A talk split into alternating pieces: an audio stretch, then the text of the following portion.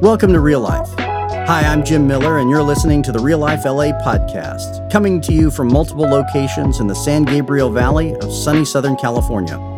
We're a church for everyone, and we exist to lead people to Jesus, a community of grace with a God sized vision that reaches from generation to generation. As you hear today's message, we pray that God speaks specifically to you and opens your heart and inspires you to live each day with more joy, beauty, and wonder. Good morning and God bless you. If you're visiting for the first time today, I'm Jim. I'm your pastor. Welcome to Real Life and happy Easter. This is a great celebration in the life of the church. It's probably the biggest holiday in the church. We make a big deal out of Christmas, but the fact that Jesus died for our sins and rose from the dead is the heart of our message. And so Easter is a big celebration. If you are over on the Glendora campus this morning, let me hear you say happy Easter. Yeah, we can hear that over here, so that's good. Well done. And uh, if you're in the chapel at Valley Center, let me hear you say Happy Easter. Great, great, great. That's good. All right, God bless y'all. I am so thankful for, for this church and for the way that God's love has shined through this church. I'm thankful that our pantry is now going up and strong. If if you know uh, if you need groceries, if you know someone who needs groceries, if you want to help distribute groceries, that's twice a month, second and fourth Saturdays of the month. Uh, it is a it's just a great sign that the church who believes in the living God is out to provide resources for people in need and care for people all around us. And uh, again, I'm just relishing the fact that God's hand has been on us since the beginning of our church and uh, continues uh, in that way. This last week, uh, a patio heater was stolen off uh, the patio at our Glendora campus. And uh, before I even knew it was gone, somebody from the congregation texted me and said, Hey, can you use a few patio heaters, uh, outdoor patio heaters? And I looked around and realized ours had just been stolen that night. And uh, I said, Yeah, we absolutely could. And he said, In that case, I'm bringing you 12. And uh, it's just like God to provide for us 12 times what the world takes from us. And so I'm thankful that God's hand has been on this church and God continues to bless this church. Let's, uh, let's take a minute, let's pray together, and then we'll get into our study of the text for today and Easter morning. Let's pray. Jesus, I thank you that you love us and that you provide for us. When we seek first your kingdom and your righteousness, you add to us everything we need and more. God, help us to live in the freedom of your gospel and your good news. Help us to live in the light of the resurrection. Help us not to live in fear or anxiety or anger or all the things that this world stores, uh, stirs up in us. Instead, help us to live for you today. And may the words of my mouth and the meditations of our hearts be pleasing in your sight. Lord, our strength and our Redeemer. Amen. Well, there's an ancient Greek myth about a man named Sisyphus. And Sisyphus in the ancient Greek mythology was punished by the gods for giving immortality to humanity. And their punishment for him was a tricky one. He was forced to roll a boulder up a hill only to get near the top and have the boulder roll back down again. And then he had to go back down and get it and to roll the boulder back up again. And this was the, the punishment that he was supposed to be stuck in an eternal uh, regress of pushing this boulder up the hill and having it roll back down again, pushing up the hill and having it roll back down again. Well, there's another boulder in history that was rolled into place, but that just wouldn't stay where it was supposed to be. And that was the boulder rolled in front of the tomb of Jesus. You can imagine that day, Joseph of Arimathea carrying the wilted body of their Messiah, his mother, Jesus' mother, following along behind, weeping because her child had died. He would have placed the body in the cold tomb and pulled away the wedge that allowed the stone to roll into place, keeping the living separate from the dead, keeping that place sacred. It would have felt so final. And that sound in the ears of Mary must have, must have felt like thunder. But that boulder just wasn't going to stay in place.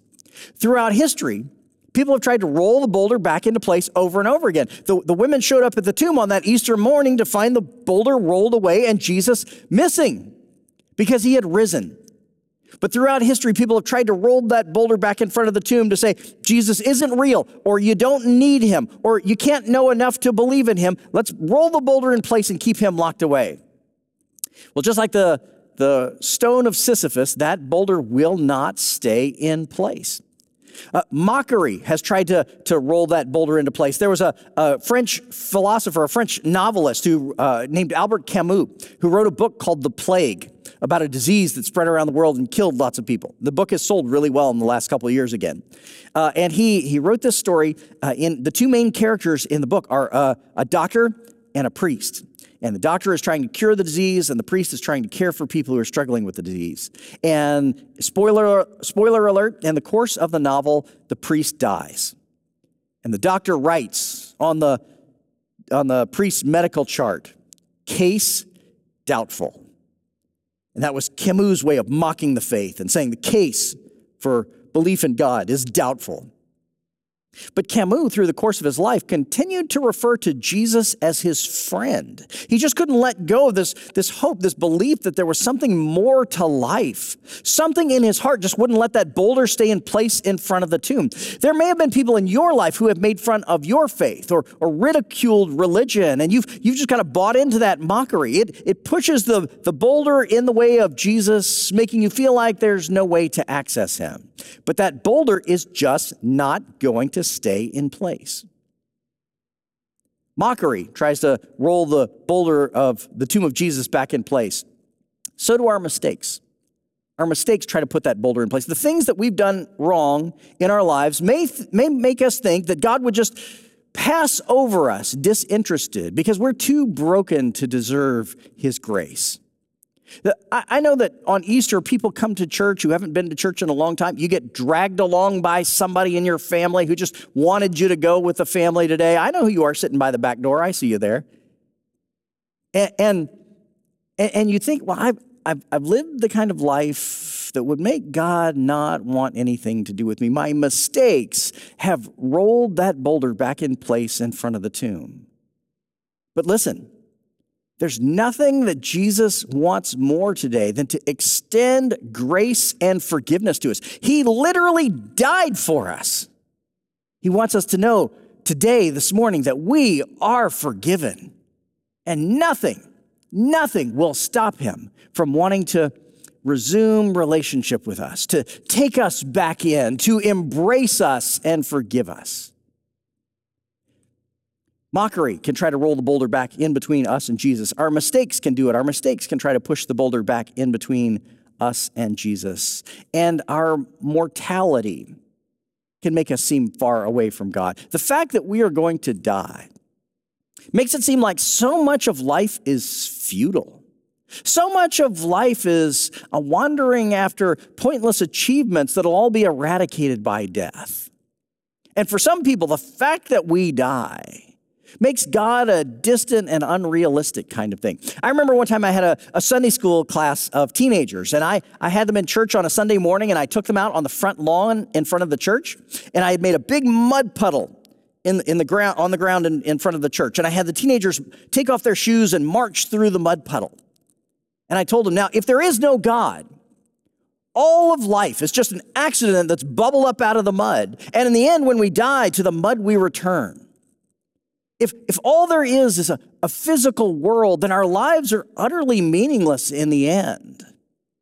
And for some people, that, that meaninglessness makes them dismiss God or write God off or assume that there's nothing God can do about our broken lives. But listen, Jesus rose from the tomb on Sunday morning and the stone was rolled away.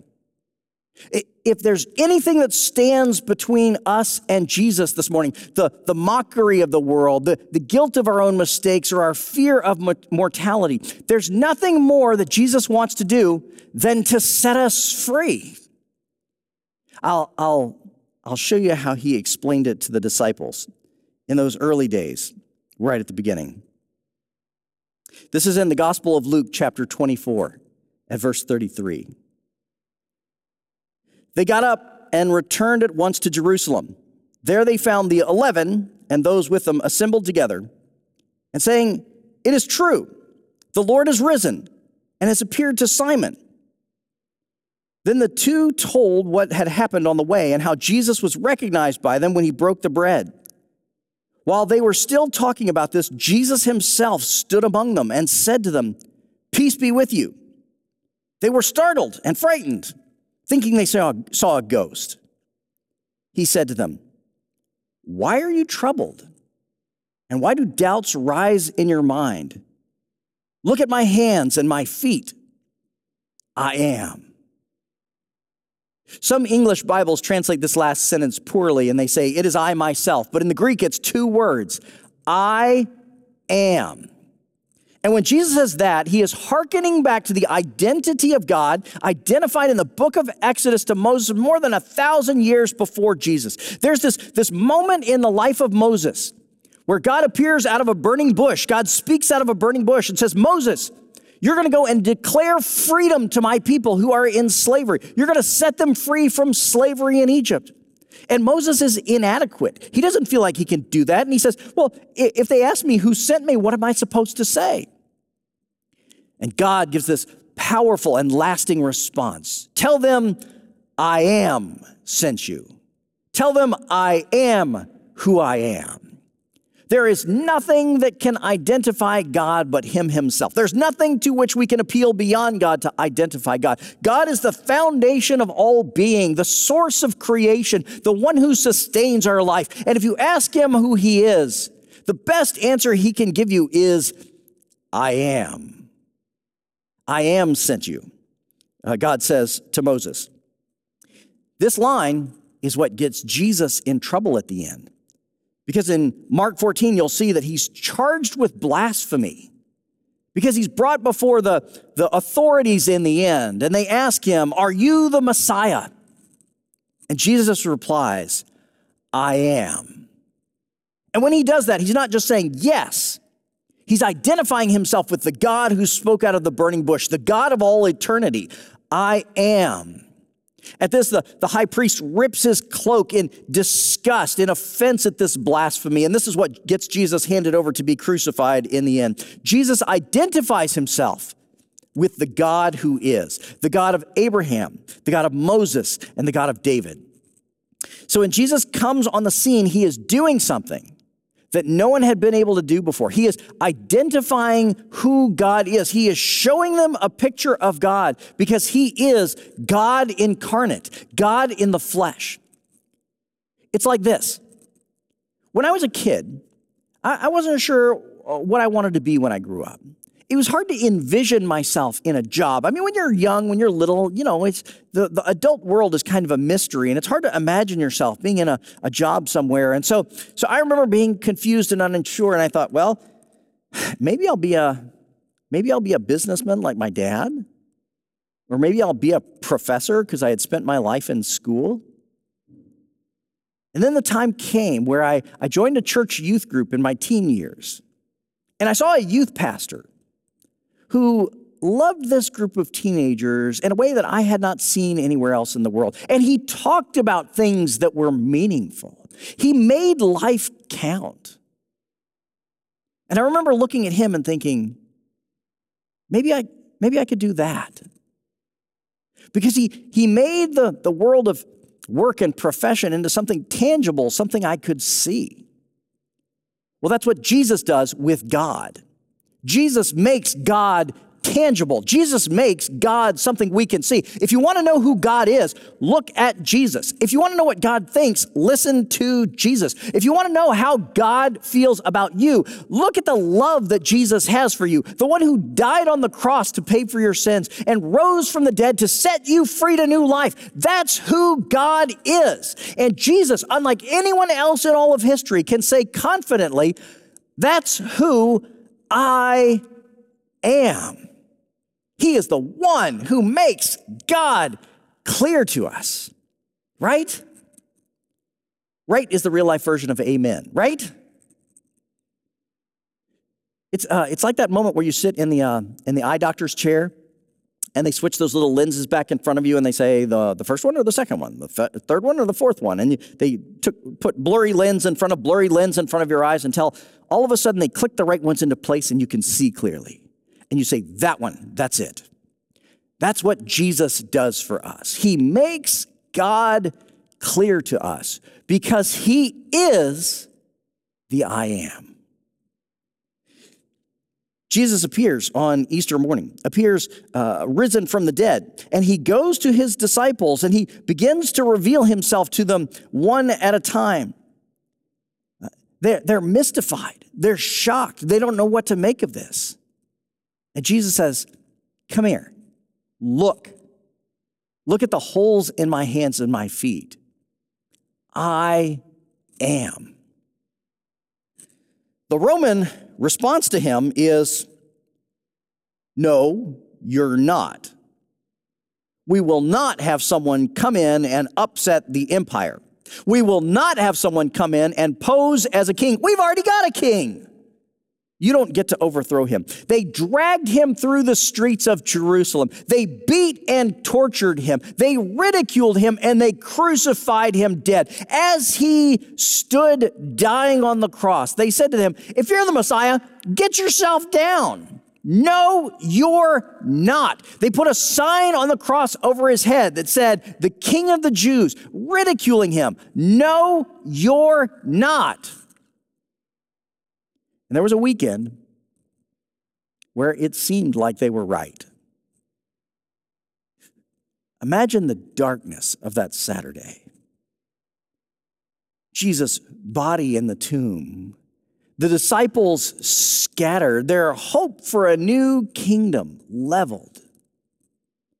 There was a weekend where it seemed like the voices of this world that say he is not the king were right. How appropriate that when Jesus appears to them, he says, Why do doubts rise in your mind? Look at my hands and my feet. I am. And there's nothing more that Jesus wants to say to you in your life this morning than, I am.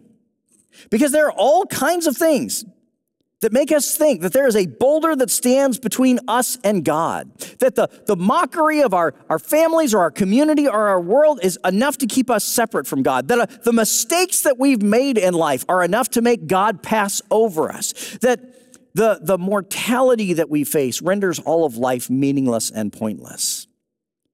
But in the midst of your struggles, when, see, when things seem the worst, it is at that point that Jesus will once again show you that no boulder gets to stand between you and him. It's in the moments of our worst tragedy that Jesus wants to stand before us and say, Don't forget, I am.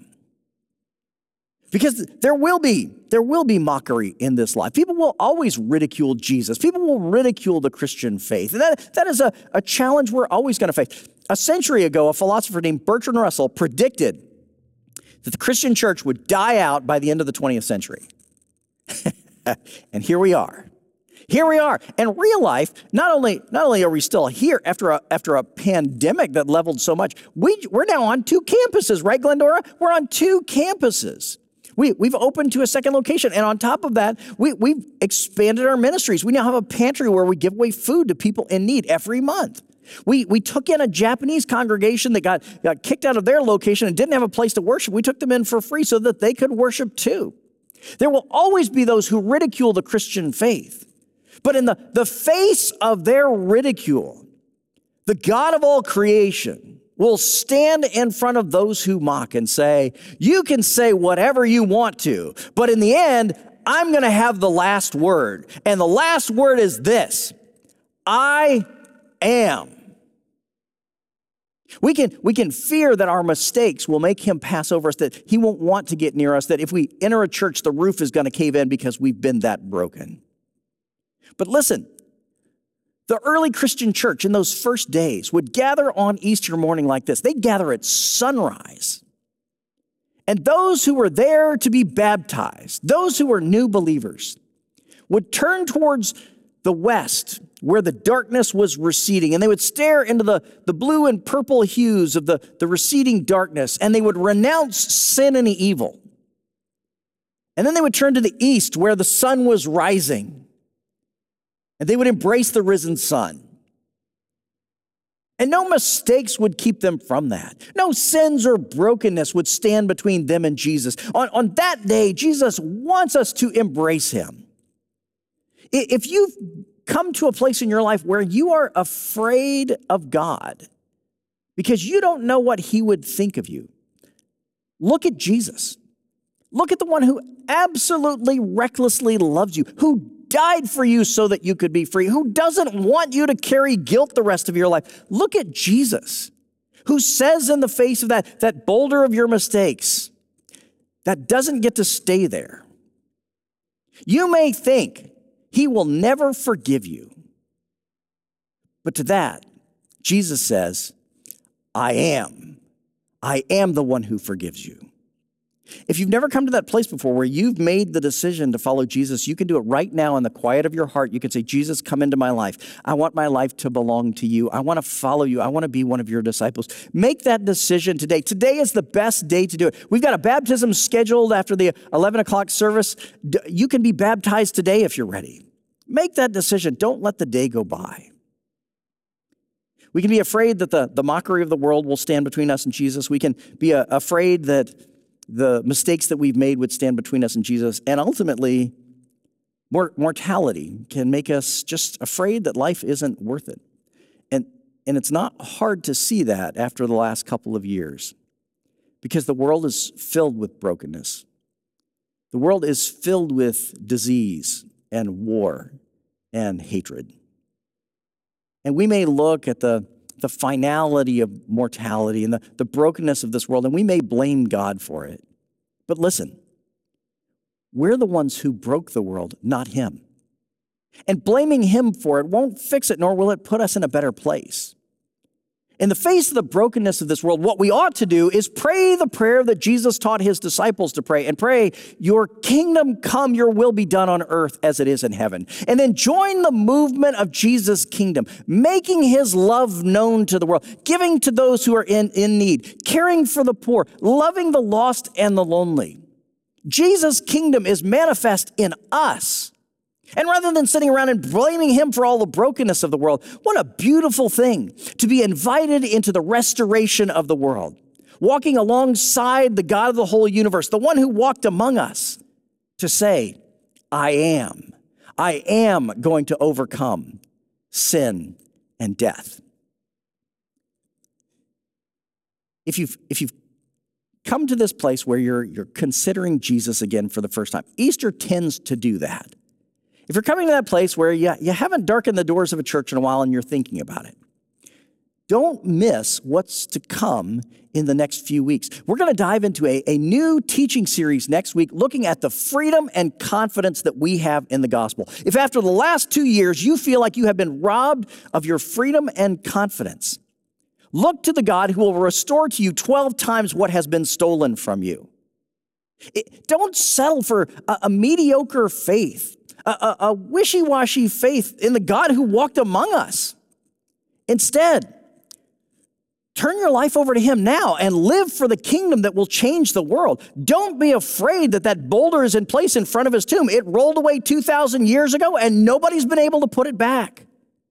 If you'll join His kingdom today, I guarantee you that the day will come where you stand before Him and you hear Him say in utter clarity, I am. Amen. Let's pray. Jesus, I thank you for Easter, and I thank you for what you did and what it means to us. And I ask that you would set us free. For those today who are afraid, uh, uh, afraid of the ridicule of the world, afraid of the, the guilt of the mistakes that they've made, or afraid of the, the brokenness of this life, Jesus, set them free. May we look to the empty tomb and realize you're not there anymore. May we live in the freedom of the God who rose from the dead, conquering sin and death, and calling us to freedom. God, put that faith in our hearts right now. In Jesus' name, amen. God bless you and happy Easter. Thanks for joining us today. Now, will you help us welcome others to real life? Share our podcast or find us on Facebook or Instagram at Real Life LA. If you'd like to become a supporter, please visit reallife.la and tap Give to help us welcome everyone to real life. God bless and have a wonderful day.